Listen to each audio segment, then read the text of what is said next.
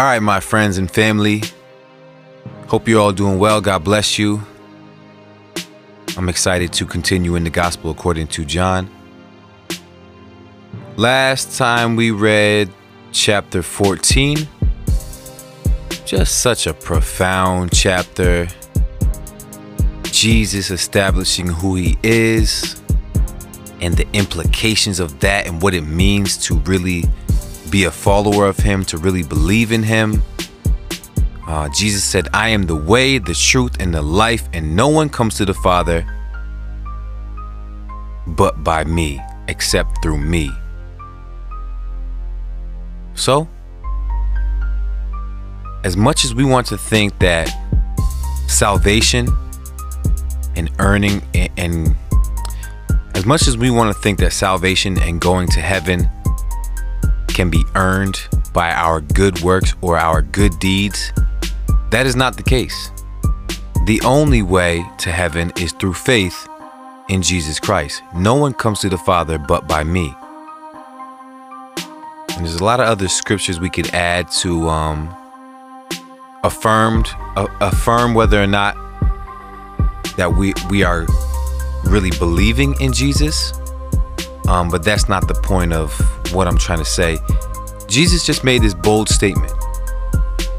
And um, if you're at all concerned with your salvation, you know, it behooves all of us to study and learn what it means to be connected with the Son that we may have access to the Father. Um, but it's so much more. We want to be connected to the Son and the Father and the Holy Spirit. And not only in this life to, in the life after, but this current life.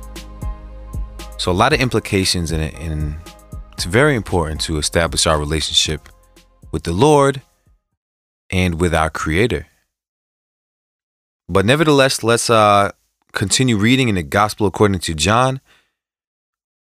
We are in chapter 15 and the first caption reads, Jesus is like a vine.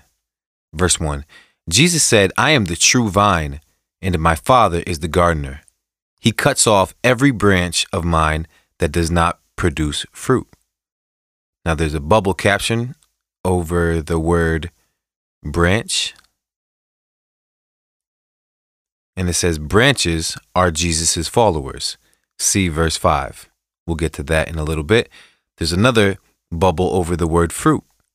And fruit means the, the way Jesus' followers must live to show they belong to him.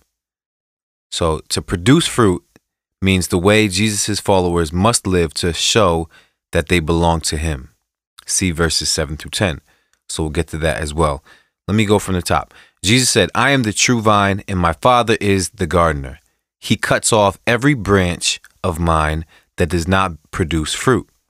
He also trims every branch that produces fruit to prepare it to produce even more. Hmm.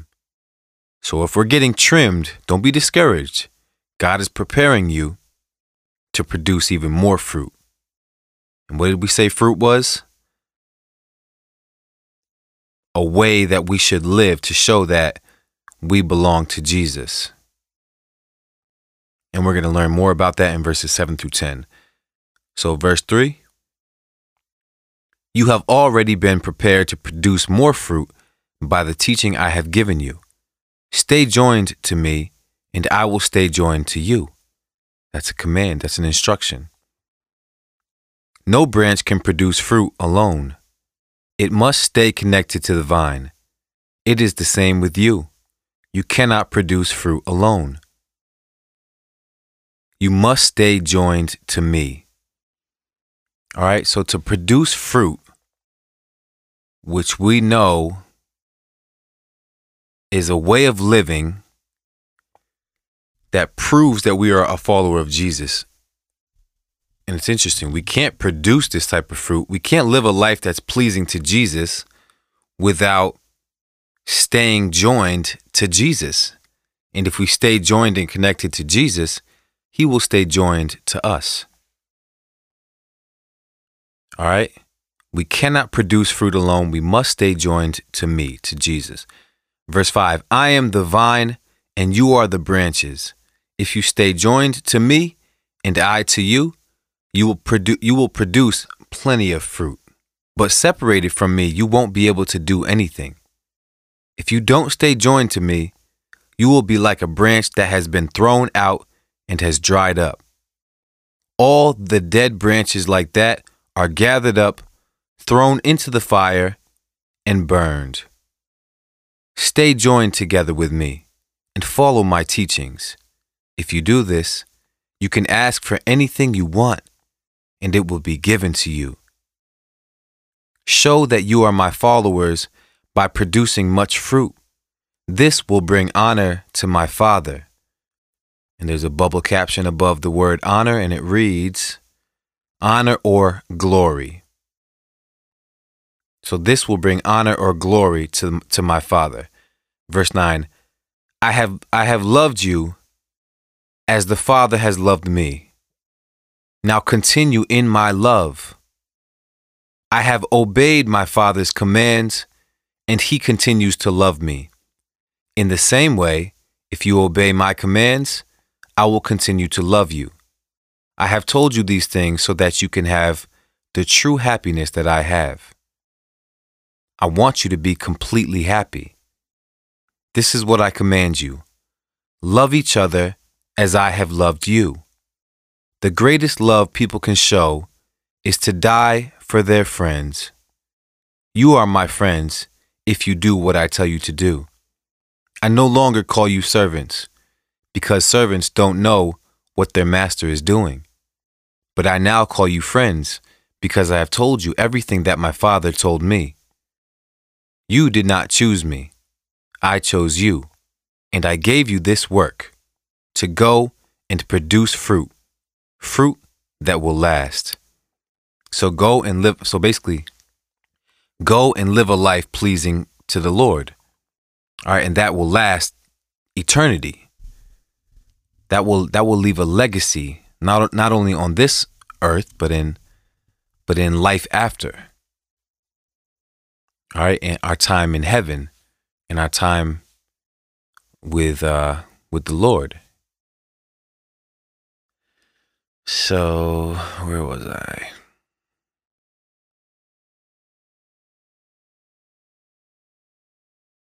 So,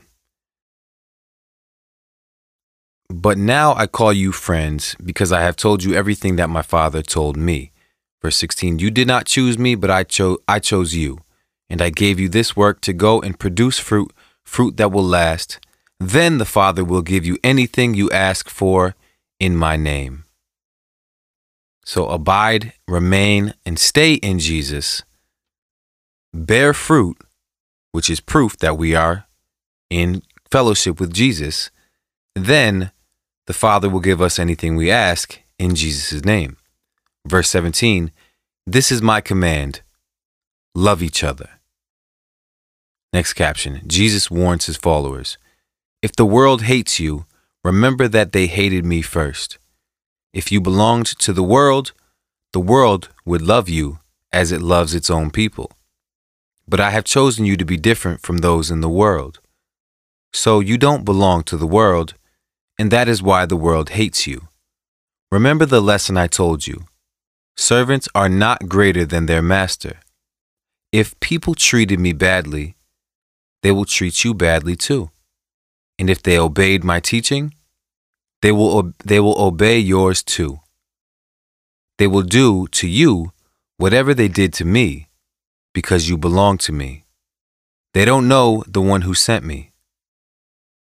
If I had not come and spoken to the people of the world, they would not be guilty of sin. But now I have spoken to them, so they have no excuse for their sin. That I, I talk about this concept a lot in uh, just in conversation that when we're not aware of our sin, God I'm not going to say he doesn't hold it against us, but he's not as harsh. He's more forgiving, more merciful than when when he when we are aware of our sin, when we have when we acknowledge that we are sinners and we know that the lifestyle we're living is not pleasing and, and we understand that Jesus came to die for our sins and this is our life, this is our life in sin, and this is the freedom that Jesus provides. Once we learn that, God is going to hold us accountable for that. And he says, he says, But now I have spoken to them so they have no excuse for their sin. So there's no excuse. Whoever hates me also hates my Father. I did things among the people of the world that no one else has ever done. If I had done if I had not done those things, they would not be guilty of sin. But they have seen what I did and still hate me and my Father.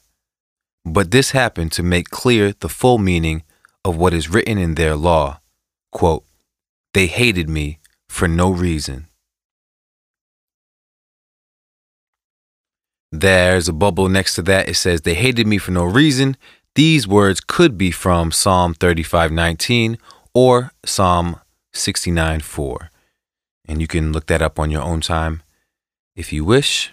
Verse 26 I will send you the helper from the Father.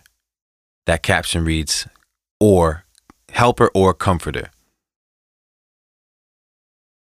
I will send you the helper from the Father. The helper is the Spirit of truth who comes from the Father. In that word truth, there's a caption that reads, The Spirit of truth, the Holy Spirit. And it says, See Holy Spirit in the word list. It was his work to help Jesus' followers understand God's truth. See John 16, verse 13. We're obviously going to get to that um, tomorrow. When he comes, he will tell about me. So I don't know if you remember, um, I think it was a couple chapters ago, I said that the Trinity of God, God the Father, God the Son, God the Holy Spirit, um, they testify of each other. So Jesus is saying right now, when the Holy Spirit comes, and notice he calls him a he. That's the third person of God, the Holy Spirit. When he comes, he will tell about me. The Holy Spirit will tell about Jesus. Verse 27 And you will tell people about me too, because you have been with me from the beginning. And that's it for chapter 15. So Jesus was talking to his disciples. He's telling them about the Holy Spirit. Um, he's telling them what it means to abide, to remain in him, that we may bear much fruit. He is the vine. He is our source. He is our source of, of proper living. Now, mind you, it's not about works initially. It's about our faith in, in Jesus Christ. Once we put our faith in Jesus Christ and He reveals Himself to us, and we cling to Him and have a proper relationship with Him, then we begin to bear fruit. And then it does become about the works because, because our faith should be evident by the works that we do. Put our faith in Jesus, He gives us a change of hearts, He puts a new desire in our heart.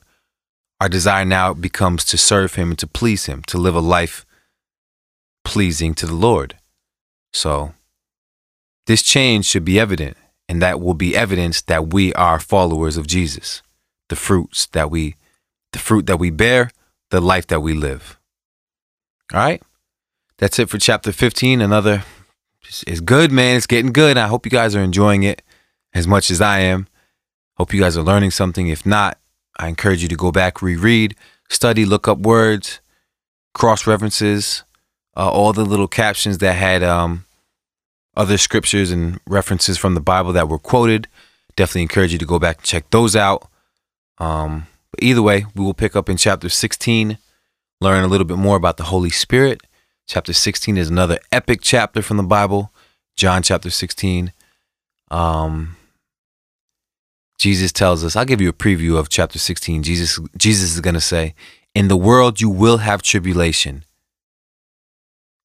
but be of good cheer, for I have overcome the world.